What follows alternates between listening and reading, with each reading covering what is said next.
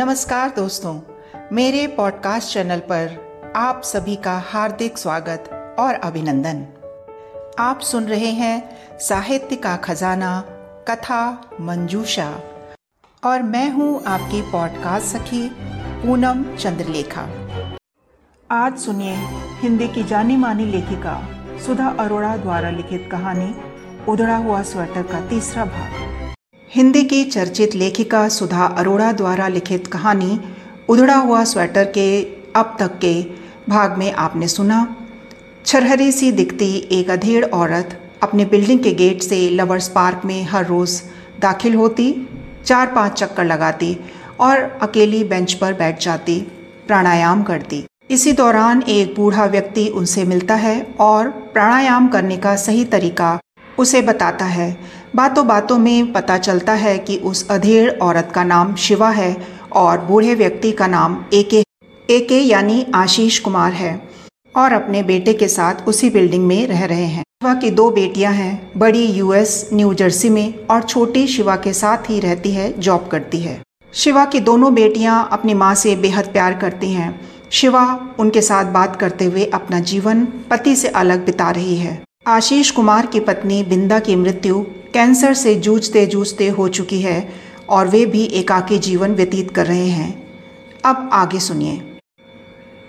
अगले रोज वह पार्क में गई तो बूढ़ा नियत जगह पर पहले से ही बैठा था। शिवा पास गई तो वह एक ओर सरक कर उसके बैठने की जगह बनाने लगा। शिवा ने कहा, पहले चक्कर लगाऊँ? आज रिवर्स कर लो। पहले बेंच, फिर सैर। शिवा कुछ अनमनी सी जैसे उसके इंगित से परिचालित हो बैठ गई। बूढ़े ने अपनी जेब में हाथ डाला, अपना वॉलेट निकाला और उसे ऐसे खोला जैसे बंद फूलों की पंखुड़ियाँ खोल रहा हो। देखो, यह है मेरी वाइफ बिंदा। शिवा ने देखा, सफ़ेद सलेटी बालों में एक खूबसूरत सी औरत की तस्वीर। उसके चेहरे के पीछे के बैकग्राउंड से जितने फूल झाँक रहे थे उससे कहीं ज़्यादा उसके चेहरे पर खिले थे। बूढ़े ने सफ़ेद प्लास्टिक पर चढ़ी धूल की महीन सी परत को उंगलियों से ऐसे पोंछा, जैसे अपनी बिंदा के माथे पर आए बालों को लाड़ से पीछे सरका रहा हो। बहुत खूबसूरत है, शिवा ने कहा और अपने भीतर एक टीस को महसूस किया। फिर तस्वीर धुंधली हो गई और जाने कैसे उस साफ़, चौकोर, प्लास्टिक शीट के नीचे उसने अपना अक्स देखा, जो नीचे से झांकने की कोशिश कर रहा था। पर आँखों की नमी जैसे ही छटी, वहाँ बिंदा थी, अपने भरे पूरे एहसास के साथ। मट मैली सी शिवा उसके सामने खड़ी थी। सुंदर है ना? बूढ़े ने फिर पूछा और इस बार धूल पुछी तस्वीर को निहारता रहा। बहुत। शिवा होठों को खींचकर मुस्कुराई और अपने में सिमट गई। शुरू जनवरी की ठंडक हवा में थी। सुबह और रात को एक हल्के से स्वेटर के लायक। बूढ़े ने भी आज एक स्वेटर पहन रखा था। झक सफ़ेद कुर्ता और क्रीज किया हुआ सफ़ेद पायजामा। लेकिन स्वेटर जैसे किसी पुराने गोदाम से धूल झाड़कर निकाला हो।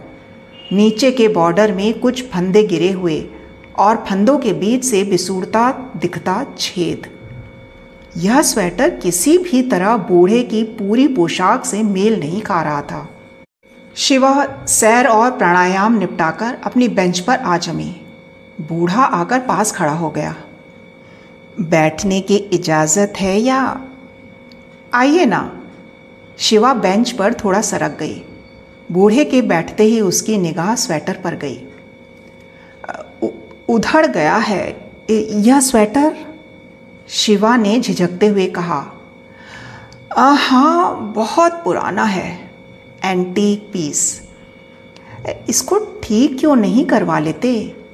एक फंदा गिर जाए तो फंदे उधड़ते चले जाते हैं. कहकर अपने ही जुमले ने उसे उदास कर दिया।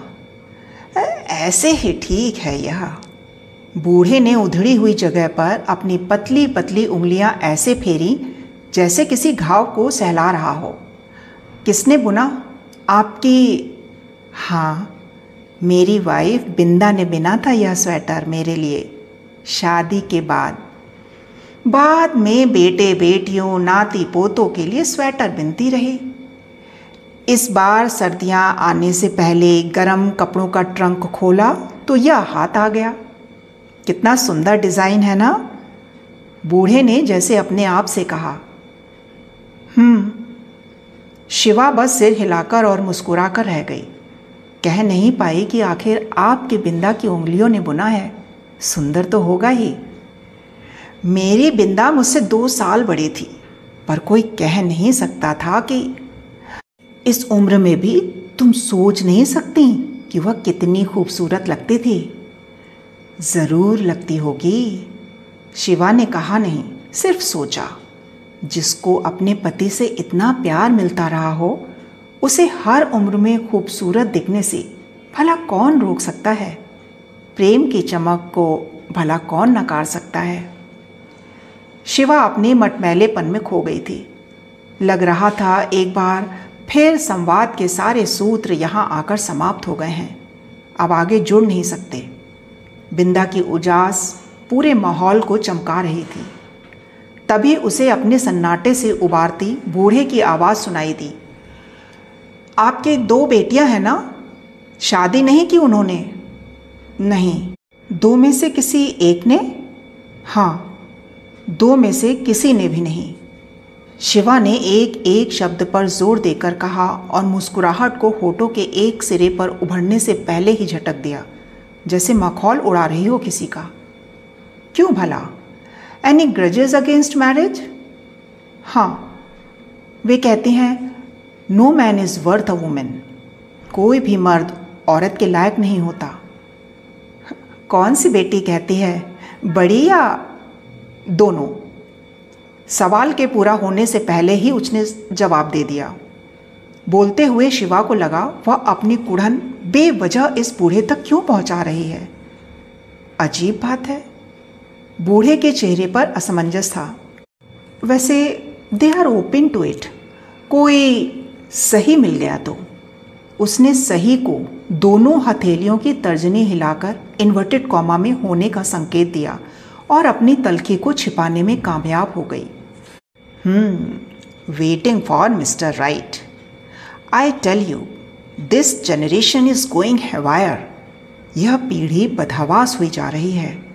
No they are more accurate about their choices नहीं, वे अपने चुनाव के बारे में ज़्यादा आश्वस्त हैं। वो अपने कान का पर्दा फटने देने के लिए तैयार नहीं हैं। शिवा ने महसूस किया कि उसका अपने पर से नियंत्रण छूट रहा है और मुस्कुराहट के वर्ग में वह अपने स्वर के तंज को बेरोक टोक उस ओर पहुँचने दे रही है। मुस्कुराहट भी इतनी तल्ख होकर बहुत से राज खोल सकती है। उसने पहली बार जाना। ओह yes of course I know मेरा बेटा कभी मेरी बहू को डांटता था तो बिंदा उसे झड़क देती थी। खबरदार जो मेरी बहू से ऊँची आवाज़ में बोले, आदर्श सास थी बिंदा, जिसमें माँ होने का ही प्रतिशत ज़्यादा था। कभी बहू से रार तकरार नहीं। मेरी बहू भी अपने पति की हर शिकायत अपनी सास से ऐसे करती जैसे वह माँ हो उसकी। बूढ़ा एकाएक रुका। सॉरी, मैं बहुत बोलता हूँ ना बिंदा के बारे में?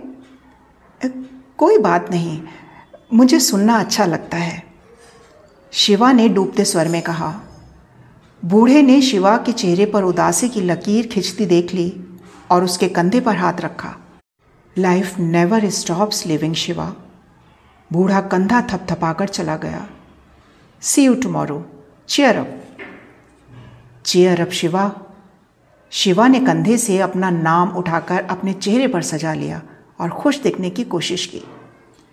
बूढ़ा अपने पीछे बिंदा का एहसास छोड़ गया था। बिंदा ये थी, बिंदा वो थी। इन बोगन बेलिया के लहलहाते फूलों की तरह, इन हरे भरे पत्तों से झुकी शाख की तरह, इन शाखों पर बहती दिसंबर की भीनी सी ठंडक लिए महक से भरी हवा की तरह। उस बूढ़े की सांस सांस में बिंदा बसती थी और एक शिवा थी, जिसे पति का प्रेम कभी मिला ही नहीं और हिटलर पति की दहशत में कभी उसने अपनी ओर आँख खोलकर देखा तक नहीं। इन लहलाते फूलों पत्तों में एक अदना सा ठूंठ। कितना बदसूरत सा लगता है इस हरी भरी आबादी के बीच। इस पार्क में जहाँ हँसते, खिलखिलाते जोड़े हाथ थामे जब सामने से निकल जाते हैं तो शिवा की हथेलियाँ अपने सूखेपन से अकड़ जाती हैं और उसकी बाद धुंधली आँखों के सामने सारी हरियाली धुंधला जाती है। बच्चों के लिए पीले चमकदार प्लास्टिक से बने खूबसूरत स्लाइड और गेम स्टेप्स के क्यूबिकल्स देखकर शिवा सोचती रही कि ज़िंदगी हमारे लिए जापानी तकनीक के ऐसे सुरक्षित सैंडपिट क्यों नहीं बनाती। कि हम गिरें तो हमारे ओने कोने लहूलुहान होने से बच जाएँ। अतीत के धूसर सायों ने इस कदर छा लिया कि शाम को हरारत सी महसूस होने लगी और अगले दिन बुखार हो आया। जब मन और दिमाग पर कोहरा छा जाता है तो शरीर पहले अशक्त होने लगता है। फिर अनचाहा तापमान सिर से शुरू होकर पूरी देह को गिरफ्त में ले लेता है। वह तीन दिन इस बुखार से लस्त पस्त पड़ी रही। उसे लगा पार्क में जाकर बैठने की उसकी हिम्मत जवाब दे रही है। छोटी बेटी का टिफ़िन तैयार कर अब वह अपने चाय के कप के साथ बालकनी में बैठी थी। इस बालकनी के साथ सुबह की बहुत सारी यादें जुड़ी थीं। कभी अपनी दोनों बेटियों के पिता के साथ इस बालकनी में बैठकर चाय पीते हुए भरसक इस कोशिश में रहती थी कि बेटियाँ रात का कोई भी निशान उसके चेहरे या गर्दन पर पढ़ न लें। इस कोशिश में वह अपने चेहरे पर एक मुस्कान को ढीठ की तरह अड़ कर बिठाए रखती। पर बेटियों के स्कूल, कॉलेज या नौकरी पर जाते ही वह मुस्कान अड़ियल बच्चे की तरह उसकी पकड़ से छूट भागती और वह ज़िंदगी के गुणा भाग में फिर से उलझ जाती। अब मुस्कान के उस खोल की ज़रूरत नहीं रही। उसने सोचा और बगैर शक्कर की चाय के फीके घूंट गले के नीचे उड़ेलती रही। कमरे की ठहरी हुई हवा में नयरा नूर की आवाज़ में फैज़ की नज्म तैर रही थी। जिस घड़ी सीनों में डूबे हुए दिन आस्तीनों में निहा हाथों की राह तकने लगे। आस लिए जब न कोई बात चले, जिस खड़ी रात चले, जिस घड़ी मातमी सुनसान सियारा चले, तुम मेरे पास रहो, तुम मेरे पास रहो। कब बेटी उससे कहकर चली गई okay mom going your morning walk friend is coming to see you I have kept the door open उसने सुना तक नहीं। अपनी कुर्सी के हत्थे पर एक झुर्रियों वाला हाथ देखकर शिवा चौकी।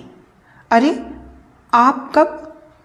मैं यहाँ एक मिनट नहीं तो चालीस सेकंड से तो खड़ा ही हूँ। तुम्हारे बेटे ने इंटरकॉम पर मेरा स्वागत किया और कहा, मम्मी ठीक हैं, चाय पी रही हैं। You can give her company लेकिन आप कहाँ खोई हैं, मैम? बूढ़े ने लाड़ भरे स्वर में कहा lost in the sky I have disturb you पर फिर रुक कर किंचित मुस्काते हुए वाक्य पूरा किया। शायद मैंने आकर तुम्हारी दुनिया में खलल डाला। शिवा ने आँखें ऊपर नहीं उठाई। बूढ़े ने अब धीमे से कहा इसलिए देखने चला आया तुम्हें? सॉरी, उसने माफ़ी मांगी। पर शब्द बुदबुदाहट में सिमट कर रह गए। बाएँ हाथ की उंगलियों ने उठकर धीरे से दूसरी कुर्सी की ओर इशारा किया। बैठ जाइए, प्लीज़। बूढ़े ने सुना नहीं और कुर्सी पर अनमनी सी बैठी शिवा की आँखों में झांका। शिवा ने एकाएक महसूस किया कि उसकी आँखों की कोरों पर बूंदे ढुलकने को ही थीं। ये आँसू भी कभी कभी कैसे धोखा दे देते हैं? बिन बुलाए मेहमान की तरह मन की चुगली करते हुए आँखों की कोरों पर आ धमकते हैं और बेशर्मी से गालों पर लुढ़क कर मन के बोझिल होने का राज खोल देते हैं। तो ये था उधड़ा हुआ स्वेटर का चौथा भाग। आखिर वो कौन सा राज था जो बिंदा ने अपने सीने में दफन करके रखा हुआ था? जानने के लिए अगला और अंतिम भाग सुनना ना भूलें। मिलते हैं कहानियों का पिटारा। कथा मंजूषा के अगले अंक में। अब दीजिए इजाज़त मुझे, यानी पूनम चंद्रलेखा को। नमस्कार।